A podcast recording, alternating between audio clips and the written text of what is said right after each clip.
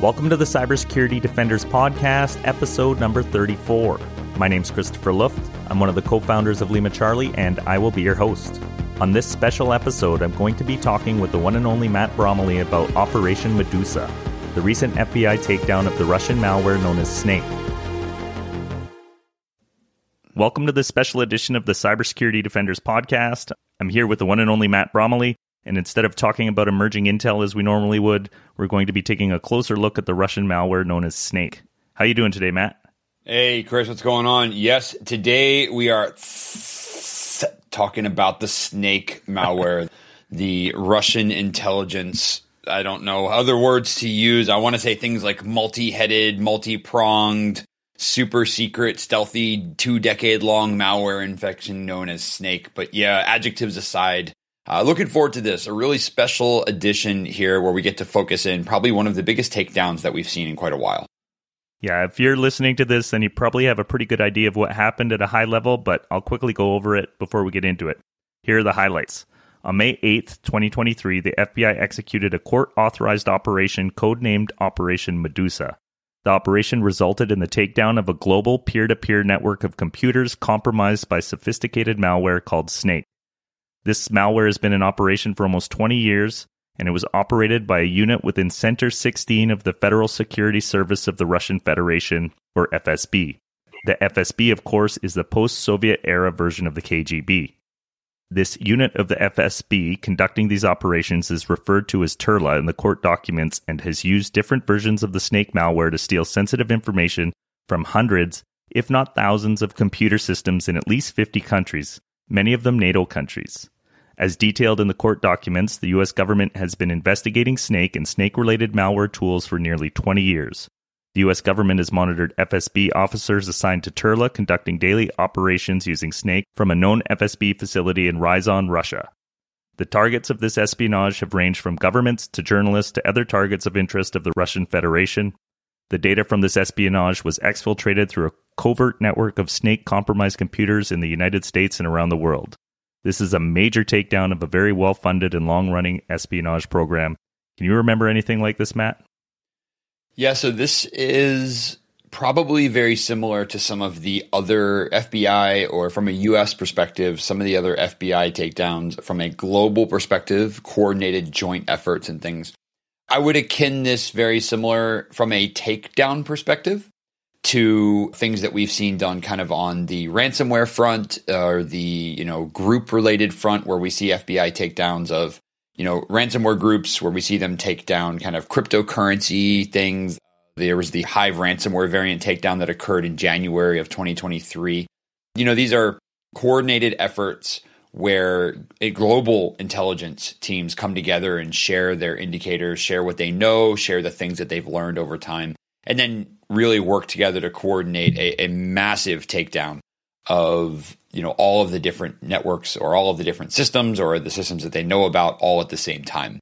So I think that we've seen coordinated takedowns as a thing very very recently and and into the past as well. Where this one tends to differ from others and maybe I would say it's not it's not alone, it's not unique, but it's certainly not as common to see massive state ran espionage programs being taken down in this way. You know, we'll see things such as advisories.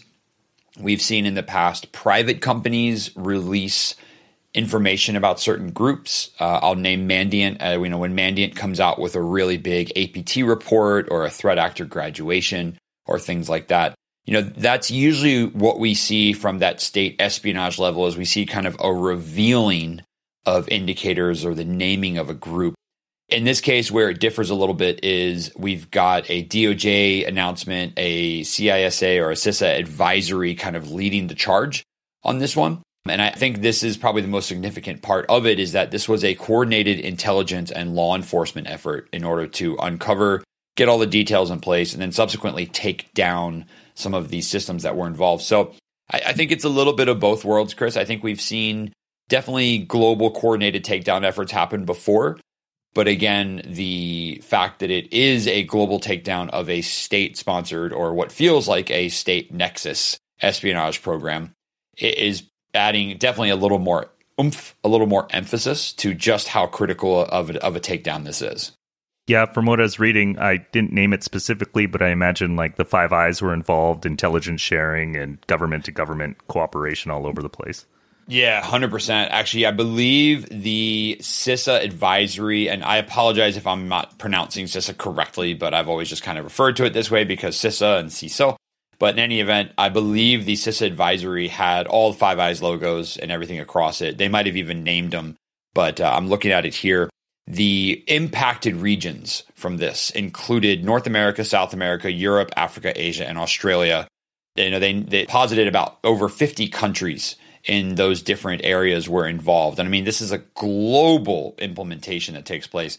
You're not going to have any success if you don't have global involvement either. So, without a doubt, uh, there certainly was a, a global involvement on this. And I think that also adds a little more emphasis to it as well is the fact that it was just such a big thing that it involved everybody and, and everyone had a part of this.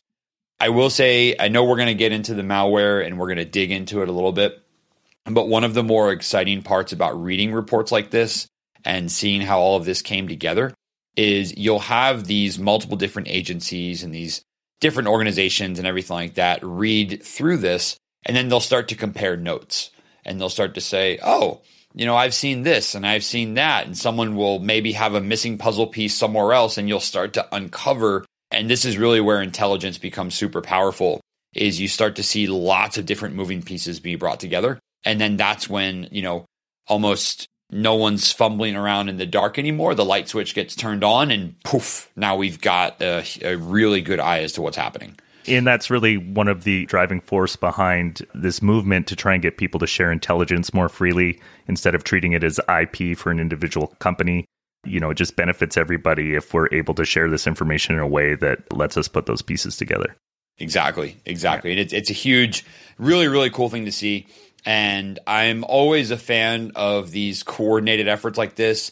I, I truly believe that the best cybersecurity is going to come when everyone works together and we get information sharing and we don't imagine silos or walls. We work with other organizations to find ways to uncover threats, discover malware, share notes, and things like that. And this is a perfect case of seeing that here. Yeah, to complete the mission, right? Yes, exactly the way they ended up taking all this down is really fascinating, and we'll talk about that later. But I want to kind of dive into the malware first. So the initial infection or you know product release for this malware would have been around 20 years ago. This was a time when the internet was going mainstream and peer-to-peer file sharing was just becoming a thing. I don't think there was any real awareness about the dangers of downloading random executables off of shady websites, and I imagine malicious actors would have had a heyday getting a foothold on machines everywhere. Absolutely. Yeah. So one of the things about this was that the snake malware has gone through, if I if I remember reading correctly, a few different names, uh, a few different iterations, a few different installers. Uh, there was a mention of something like jpinst.exe, jp setup. I remember reading that there was variants such as an installer for Notepad++ or 7-zip. Uh, we've talked about some adversary tactics on this podcast before, but I think this is yet another example of where adversaries are going after the things that users are likely downloading. This is one of the toughest steps about getting your executable ran is you want to make it something that is actually going to be run. And in this case right here, they had to pick the time frame that they were in. The hypothesis is that it's been evolved over the past 20 years. The idea that it's been around for at least 20 years or has, let's say, installed for 20 years means once again, you know, we had to go after things that people were looking for at that point in time. And one of the earliest iterations, or one of the iterations that they talked about in the documentation, was an open source project for viewing JPEG files. Huh. And you just got to think about, you know, these days, if, if I told you I was going to send you a piece of malware, or not malware, but an executable that would help you view JPEG files, you'd probably think to yourself, like, I, I, I just double click it and it works, right?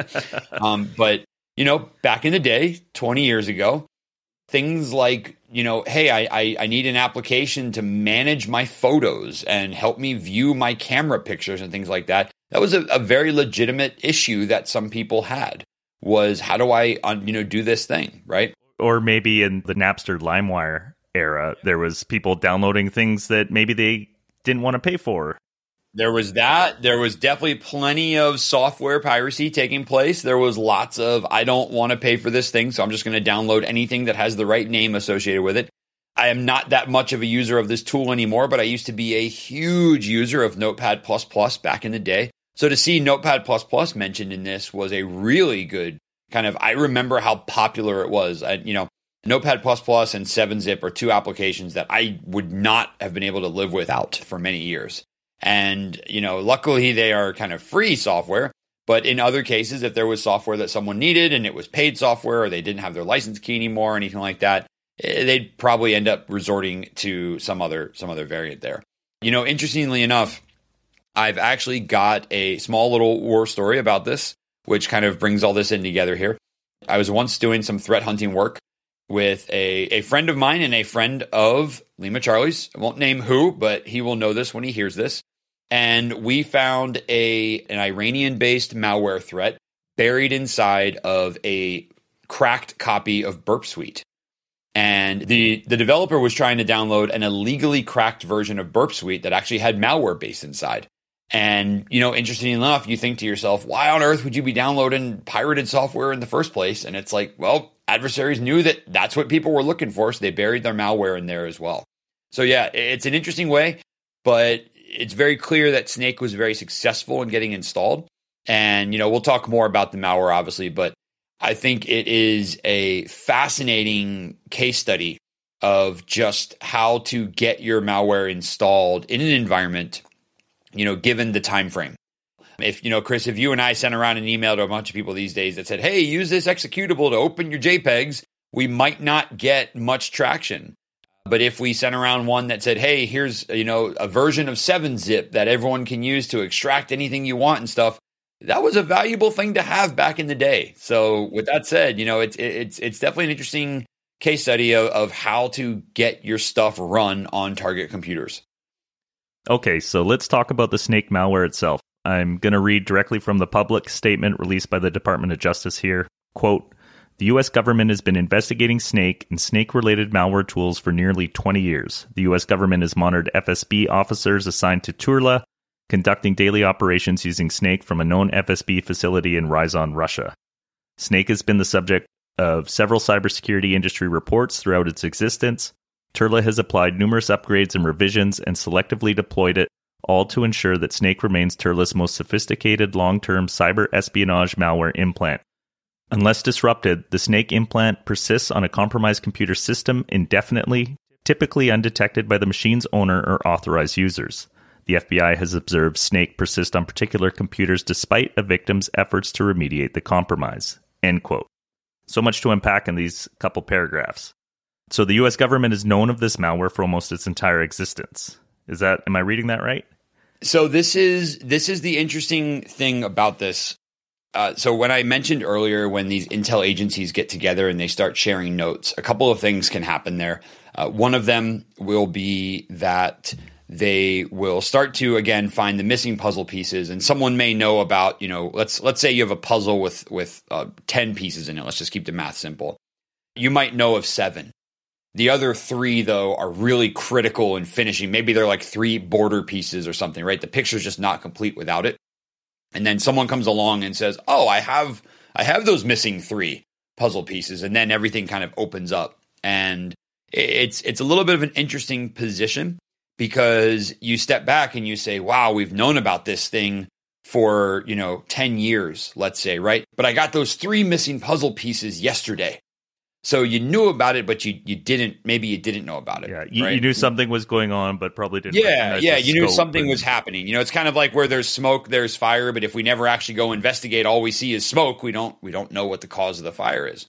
The the other thing to add on to this as well, and I think the quote brought this out, is that uh, Snake has been subject to several cybersecurity reports throughout its existence. This is something that I've actually run into professionally as well where you're investigating the trees, not the forest.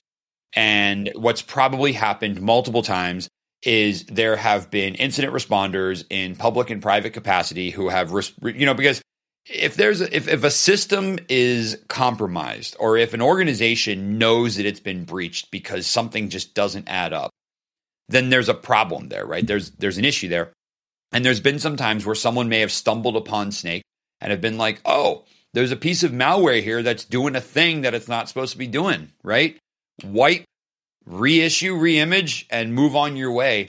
And if that environment was never recompromised because maybe they got what they wanted, maybe it wasn't a high value target, who knows? But if that environment was never recompromised, they might simply say, all right, cool, we solved the problem. Boom, we're on our way. You never, you know, no one ever stepped back. And it, this is what intel agencies are really good at doing. No one ever stepped back and said, wait a second, these indicators were also over here, we're also over here, and this correlates to that. You know, it's kind of like those massive link diagrams, and there's an internet meme about this, right? That that third, third rock. Um, I forget, I forget what it's, it's called. Always sunny in Philadelphia. Always sunny in Philadelphia. The, uh, the the kind of like you know going crazy thing. But sometimes that's what the analysis takes in order for you to see the forest and say, "Oh my goodness, this is all actually related." Now, there's someone out there. I don't know who they are, but there's someone out there who 10, 15 years ago saw snake malware and didn't know what it was. They didn't know what they were looking at. They didn't know how perverse and how severe this issue was. And they just maybe simply were like, wipe the system, issue new thing, and move on. And that's not anyone's fault. You know, some folks, from an incident response perspective, from a security perspective, sometimes your job is to get the business back to normal. It's not to shuttle up every single indicator you ever come across in the hopes that you might be uncovering nation state espionage or anything like that. So I think from that angle, there's plenty of reports, and I'm assuming, you know, the US government did their work, did their homework on this. I'm assuming they probably dug through multiple reports. And I'll tell you, as an incident responder, and for anyone who listens to this who's done incident response, you'll read incident reports sometimes, or you'll read threat intelligence reports and you'll have these flashbacks and be like, "Oh, that's what that was," you know. And once again, you you may have come across an environment that had just been compromised. You only saw the first indicators, or maybe the attackers were long gone, so you only saw the tail end of things. Maybe you were right in the thick of the middle of it, and they never got to final stages. But long story short, it takes a lot of combined effort in order to paint that entire picture out. I imagine that these industry reports, if they're published, they'd get back to intelligence in Russia and they'd be able to adjust their uh, game in a sense to sort of counter the information that was coming out. Is this one of the arguments against open data sharing? No, I think it's so. First off, two parts of that. First off, you're right, and in fact, there was actually some call outs in the Snake malware reports that talked about how the protocol layering or the different protocols, the agnostic protocol capabilities of Snake actually allowed for retooling if they needed to and, allowed them to, I think, basically take exactly what you called out. If an intel agency or a threat report or a malware report or whatever called out a piece of Snake or something, you know, they basically revealed or disclosed one of their capabilities, they could go back and retool that. That is a common thing for adversaries to do. You and I have talked about kind of the resurgence and the never dying approach of ransomware, where they get caught and they just go and make a couple changes and then they're right back at it, you know? I would say that open information, open intel sharing is an absolute necessity inside of cybersecurity. Now, I think timing is perhaps the important part. We don't want to, and this is one thing about this whole snake slash, you know, Operation Medusa thing, which is very important, is you want to make sure you get the timing right on when you share massive threats like this. You don't want to just, you don't want to have someone in some random account on Twitter who's just saying, hey, I found this malware. Here's all these indicators. And then it just gets buried by the noise without anyone making any sort of remediation efforts or releasing indicators or threat detection capabilities or anything like that, you know? So there is definitely a timing piece to it. However, you know, it all comes down to the preparation of others and also, and this part I don't have any insight into, but who's infected as well. The, the who's infected are the ones that can be really troublesome. If there are some very critical, very, very integral parts of the different victims or the different targets that have been impacted here, and if you releasing this information means they pull the plug and some country loses electricity for 10 days, obviously we're very careful about what we disclose and how we do that you know so usually there are some typical factors physical harm kinetic action things like that that may slow down or prevent immediate disclosure. But I would argue the more we tell adversaries that we're right on their heels, the harder we make it for them. There's a former colleague of mine, gentleman I used to work with. Uh, his Twitter handle is impose cost Andrew Thompson. He's a firm believer, and I love his theories about this, which not theories, his actions actually.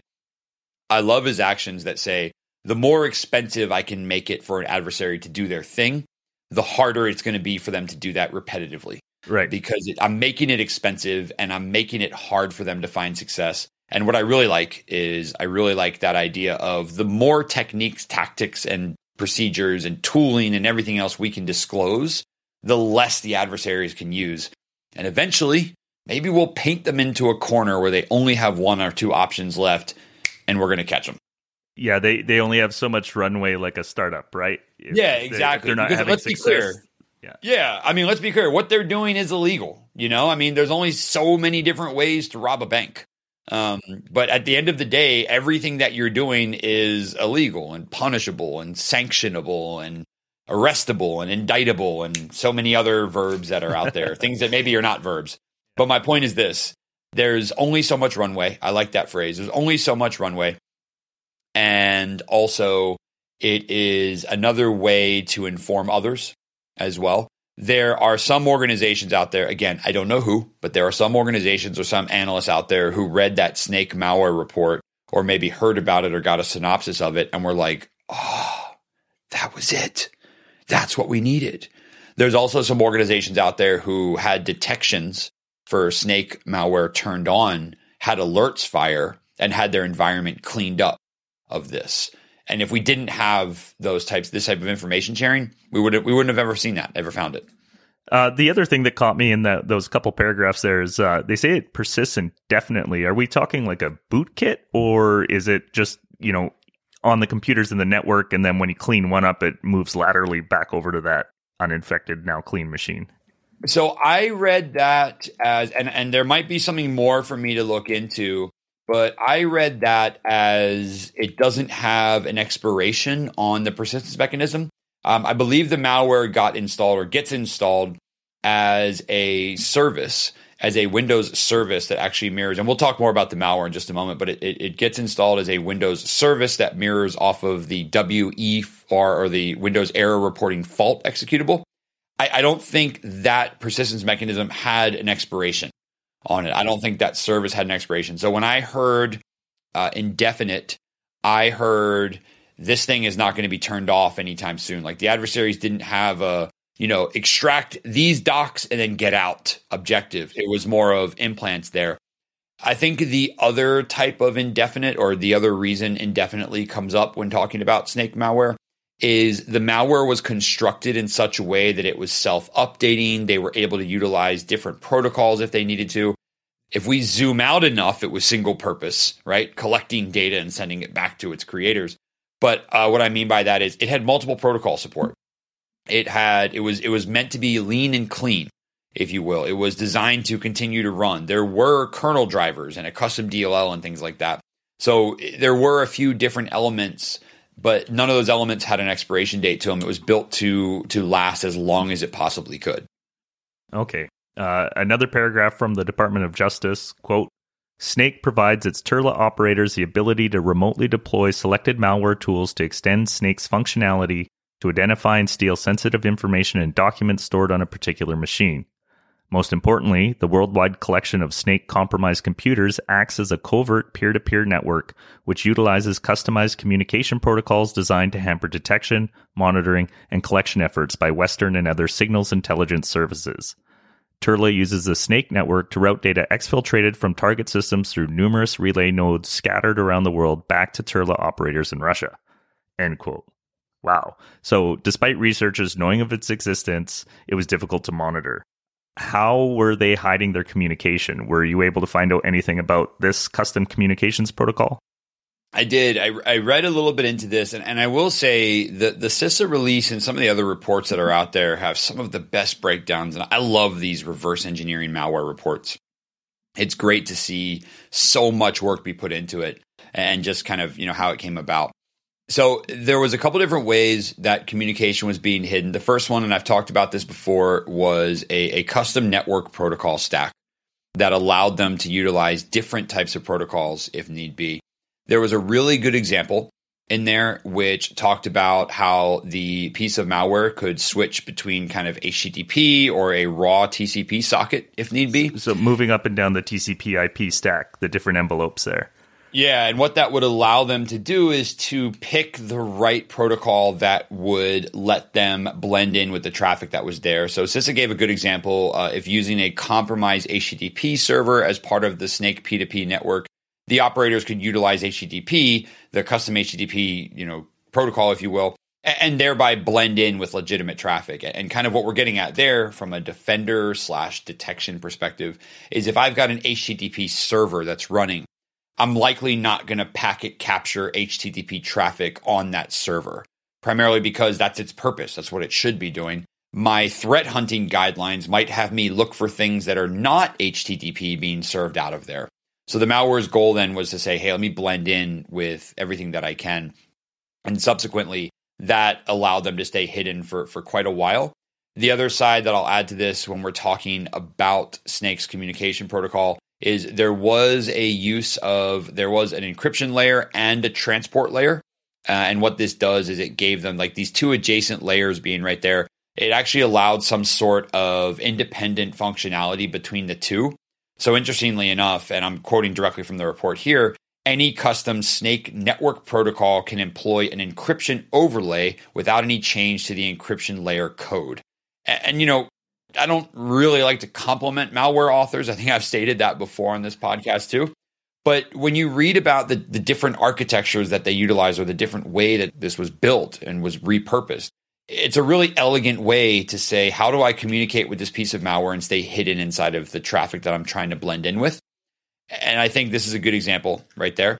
And then it also, there is some examples that talk about allowing the, uh, if there's, if you've got a compromised machine that legitimately allows SSH, then Snake could be utilizing its raw TCP protocol instead of custom HTTP. And these are just examples Red teamers and pen testers will do the exact same thing when they deploy implants or C2. They'll have to pick which protocol to be using. Sometimes the malware or the C2 or the beacon that I'm using can switch between protocols depending on if I'm evading detections or not. And I think Snake had the exact same capability is it just allowed them so much flexibility in communicating with Snake directly, not to mention the P2P side of things which is then the other layer to this. The snake malware themselves were also communicating back and forth. And that gave another huge advantage because it was yet another way to hide myself as a malware operator by having my malware go two or three layers deep in communication rather than a hub and spoke model. Yeah, I, I was reading that too. And I guess one of the tactics you could take using a distribution like that is is sending uh, packets down different routes so that even if somebody was able to capture the streams through one route, uh, they wouldn't necessarily have all the pieces of that puzzle to put together. Yeah, exactly, exactly, and that is that's an important takeaway about this as well. You asked me just a moment ago if we release open intelligence and my adversaries make a make a change, is is that a reason not to have open intelligence out there? And I think the use of a P2P network like this is actually forward thinking in we know what they're looking for. We know how defenders are monitoring networks. So let's do something a little bit out of the ordinary. And let's also not reveal our hand too much.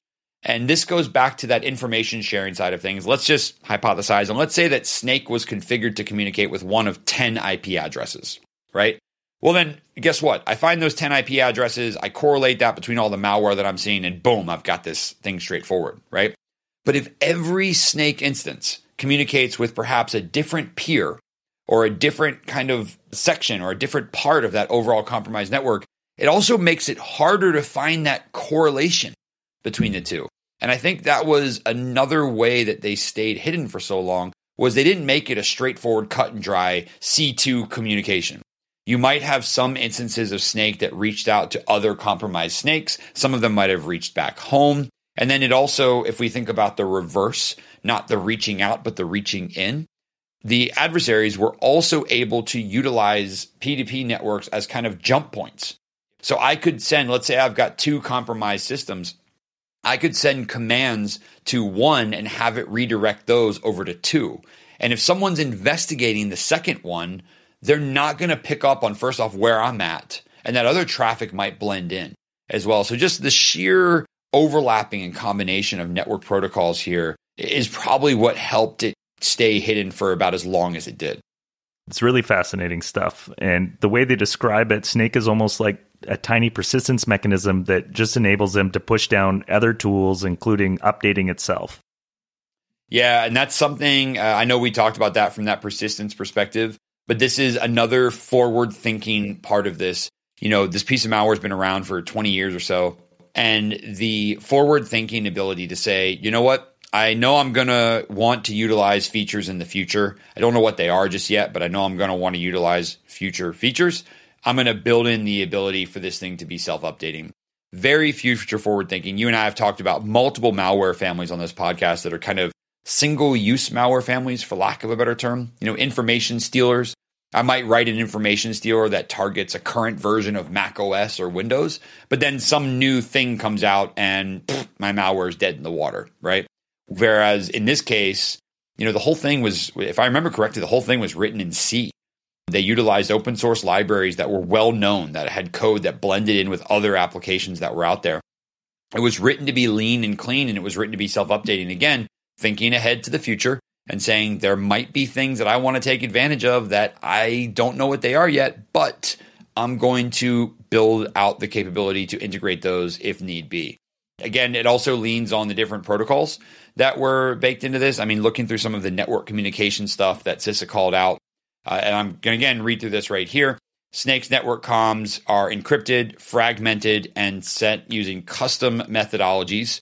Utilize protocols raw TCP, UDP, HTTP, SMTP, DNS, and again, functionality also existed for UDP, ICMP, and raw IP traffic. My point is this when you build that much capability and future forward thinking, self updating capabilities in it, you're in there for the long haul. So, Chris, when you described it as like a tiny persistence mechanism that enables them to update and stay current, it's a very, very apt description because it's so future forward. And again, not to compliment the authors, but more to look at it from a piece of malware perspective, a piece of software perspective. This thing had a long active shelf life with it.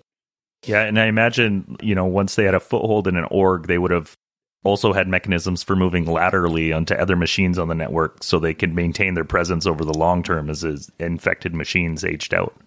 Yeah, and this this actually this becomes then kind of the biggest concern is once you have a piece of malware like this that is so well staying hidden. Let's let's just say that Snake was the the door, the side door that you could use to walk into an organization when your entry mechanism or your persistent beacon lives for so long doesn't really matter what the I don't want to say it doesn't matter, but it, it it really makes it hard to eradicate the malware completely. And it makes it hard to eradicate the threat completely. So I'm gonna take a shot in the dark and say there were some organizations out there, they likely got compromised, uh, you know, compromised, and I'm using quotes here again and again and again. But in fact, it was just one long compromise. They probably just found snake at various points in time and we're never able to correlate things back together you know? And, and, i think that's kind of where it becomes a you know it becomes scary for some organizations to think about if you never actually uncover that foothold and all you see is like machine n plus one but you never find machine one it makes it really tough to really say that you've remediated a breach or you've remediated a thing if you will. The other thing that i'll add in here as well is that snake had uh, kind of like passive data exfiltration associated with it and things like that. And, and, you know, again, what that did is it just was another way for them to have this long running implant. And Chris, I think you and I have talked about nation state operations before, but you know, if my target is one that I want to have persistence in for years, it's a perfect kind of malware to keep that persistence in there for years and just keep monitoring for communications and plans and all other things that I would like to see, you know? So yeah, it was May 8th, 2023 Operation Medusa was executed by the FBI pursuant to a search warrant issued by U.S. Magistrate Judge Cheryl L. Pollak, I hope I'm saying your name correctly, for the Eastern District of New York, which authorized remote access to compromised computers. Another quote from the DOJ here. Quote, Through analysis of the snake malware and the snake network, the FBI developed the capability to decrypt and decode snake communications. With information gleaned from monitoring the snake network and analyzing snake malware, the FBI developed a tool named Perseus, which establishes communication sessions with the snake malware implant on a particular computer and issues commands that cause the snake implant to disable itself without affecting the host computer or legitimate applications on the computer. End quote. This is pretty heavy stuff. They basically studied it for a long time to figure out the way to communicate and managed to construct a way to take it over before commanding it to destroy itself on computers that they didn't own. The fact that the judge gave the FBI permission to operate on other people's computers is something huge in my mind. Like, I, I know an issue we see with endpoints that are running particular agents sometimes get uh, broken by updates. And I can imagine there could be a scenario here where if the code wasn't written properly or somebody didn't test something properly, when they go to disable this malware, they end up disabling a bunch of business systems. Um, how common is this? Yeah, so this this is something I would say you asked me in the very beginning about these types of coordinated takedowns, and is this something we've seen before? I think takedowns, jurisdictional information sharing, press releases, reports, and things like that are definitely more common than the FBI actually issuing commands to bring a piece of malware down or self delete. This is not as common. In fact, I do remember it was a couple of years ago. I think there was a massive Microsoft Outlook exploit that was taking place, or there was presence of potential for uh, Microsoft Outlook vulnerabilities, and there was a huge deal because I think the FBI actually got a court order to go in and remediate or or force an update on government computers, and that was you know there was a really interesting point there of well, why didn't they just issue the updates themselves? And I think what the FBI did is came back and said, this update is so critical. The the thing, and it might not be public, but the reason why we need to update this or delete this malware or whatever the action is, is so critical. And here's the evidence that backs it up. And I guess what I'm trying to say here is when the FBI goes, and I think parts of this were redacted, but when the FBI goes in front of the court and says, we need to get access to other people's computers, there's a whole bunch of laws, US based laws, that come into place and say, you better have some really, really special circumstances to make this a thing, right? And here's the special, and, and what are those? You know, and then it's probably a closed door discussion. But here are those special circumstances, the things that you need to know about. And it's probably very, very limited purview who gets to actually see that and whatnot. But my point is this it is very, you need very compelling evidence in order to get this done. And I would imagine that given the scope and the size and everything that we're seeing here, and probably the types of data that are being exfiltrated, and who the data is going to, and last bullet point current geopolitical global affairs and whatnot. I would imagine there was some probably some pretty compelling evidence that led to the judge saying, "Yep, go for it." But I will say, especially from a US perspective, this is all I's are dotted, all T's are crossed. It is perfect to the point of why they're doing this particular thing. There uh, may have even been, and then this gets to the other side of it as well. There may have also been a, a FBI only type of thing, which means the FBI has reverse engineered the malware enough to understand it. They have the most knowledge about it. They've also created this Perseus tool, which you talked about. And the FBI says, hey, look, we need to use this tool to delete this thing. And there may have been a question at some point which says, well, why don't you just open source this tool? So anyone can use it. And then we'll issue an advisory saying, hey, everyone go download this thing and run that. And they may have come back and said, we don't want to reveal how we know what we know. And this tool will reveal that. You know, I, I use, I've used this once before as an analogy, not on this podcast, but with someone before. But, but imagine the concept of a bicycle. Imagine the, the gearbox and the chains and everything were enclosed inside of a box that no one could see.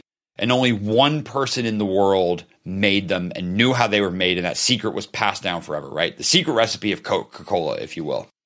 Very similar capacity. If I take the box off or share with people how I do that thing, they're going to be able to do it too.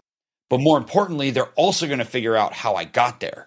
So by the FBI taking that stance, and I'm not saying everything I labeled is what happened here, but there may also be a position of we don't want to reveal everything that we've known about this. Or maybe we don't want to reveal our target list. We don't want to reveal who is taking this down because it might send the adversary into a recompromised state. Right. So lots of different reasons why you might have the FBI involved. But yeah, the fact that the judge gave permission for this, there was probably some very compelling evidence as to why this needed to be done by them. I wonder if we'll see more of this kind of action given how successful it seems to have been. And that always makes me nervous because I can see, yeah, it makes sense in this point, but it's it sort of becomes that slippery slope, you know? Yeah, well, uh, so it's funny you bring this up. The Outlook patching, the Microsoft Exchange, Microsoft Exchange Outlook patching that occurred a few years ago in a very similar vein, threw the exact same kind of question out there, right? Well, oh, is the FBI going to be in charge of vulnerability patching now? And that kind of stuff. And it's like, no.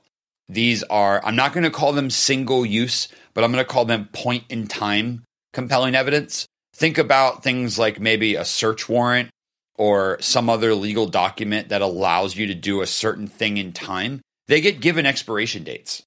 Um, and if I'm not mistaken, I think there was an expiration date on this, uh, you know, th- this this order as well. I, I, believe there was an expiration date as to how long they had to actually remotely access compromised systems. And for that reason, you know, it still follows within the, the legal guidelines. Judge orders like this, or judge allowances like this, or permission like this in my opinion, this is not a free for all. The FBI can now go do everything they want on anyone's computer, right? The one thing that I'll keep in focus for everyone here, it was it was not a 5-minute discussion. It was not a, "Hey judge, you know, we need to get access to these 8 computers." What do you say? We're the FBI. Do you trust us? You know, there there's a lot of pieces that go behind the scenes in order to actually get this done. And I would I would highly recommend for anyone who's interested kind of in this side of things, the affidavit, the PDF version of the affidavit is 35 pages long. Yes, there are some redactions, but the FBI does talk about things like which judicial district the compromised computers fall into. What are the US codes that give them the authority to do these things? What is the purpose? What are they trying to do? What's happening here? Why are they going through and doing it? again, this is not a blanket FISA court request to just do whatever they want on computers. This is a public, here's why we think we knew what we know. I will read this out right here. Request for delayed notice. Uh, the FBI intends to provide notice to affected victims of the execution as soon as practicable following the execution of the warrant. So they actually mention and say in there that this warrant is just one component of a coordinated international technical operation that could be compromised by the premature disclosure of the warrant itself. So they've actually gone through and kind of described and said, this isn't just us. This is a global takedown. This is lots of teams working together. But if one of us fails, if any piece of the giant takedown cog fails, we all fail. Because if the Russian FSB figures out what's happening and we are delayed in our action, guess what? Snake is a capable piece of malware that can morph and implement new features and stuff if need be. They could just go and change all of their protocols or self destroy everything at one time, and then we're back to square one, which is where we don't want to be. So, Perseus is kind of like anti malware malware. How did they use Perseus to destroy the snake? So, I, first off, I love all the Greek mythology references here. Operation Medusa, taken down by the Perseus malware and things like that. So it, Perseus, for all intents and purposes, I, I don't want to know. I don't know if I want to call it a piece of malware, more like the the savior that came and took down. No, so um, Perseus is a tool that the FBI has, and they developed this to be able to identify the network traffic that the snake malware had tried to obfuscate. Long story short, and if you go through and read the technical documentation, they do talk about how some of the encryption implemented into Snake was actually not as secure as maybe the malware authors thought, or maybe they just got away with it for so long that they didn't really care about it. But they basically figured out a way to reverse engineer the network traffic that Snake was using or was trying to use for obfuscation and encryption purposes. So, for that reason, they were able to monitor and figure out just how big the snake network actually was. And this is another part that goes into the collection of intelligence is, you know, sometimes I'll let my intelligence run for a little bit just so I can figure out how big a network is, right? If I take down the first infected computer I ever see, I may not know just how big the infection is. And the uh, heads of the snake continue growing, if you will.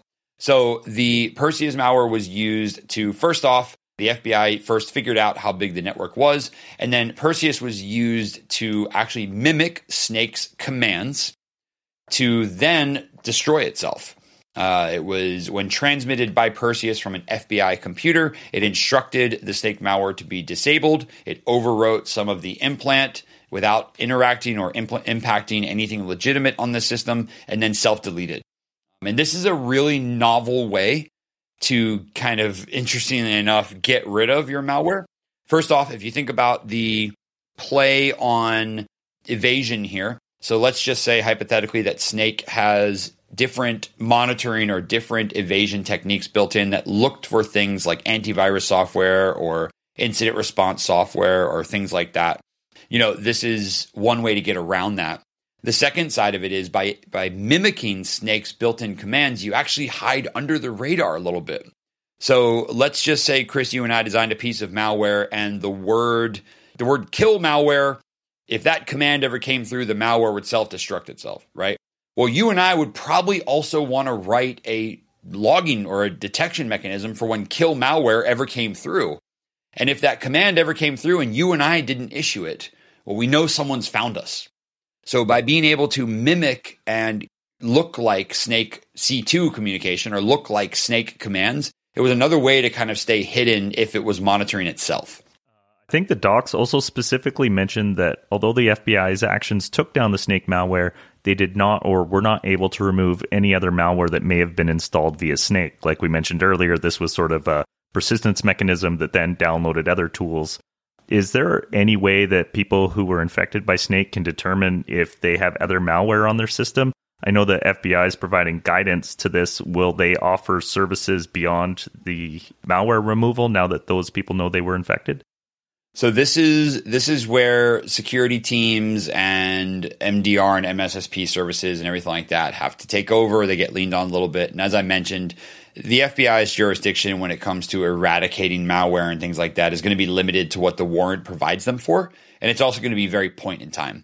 So getting rid of the snake malware, using my analogy earlier, if you think of snake as kind of like a side door with no lock into an organization, closing that door prevents any additional damage from taking place. It doesn't remedy what's already happened inside.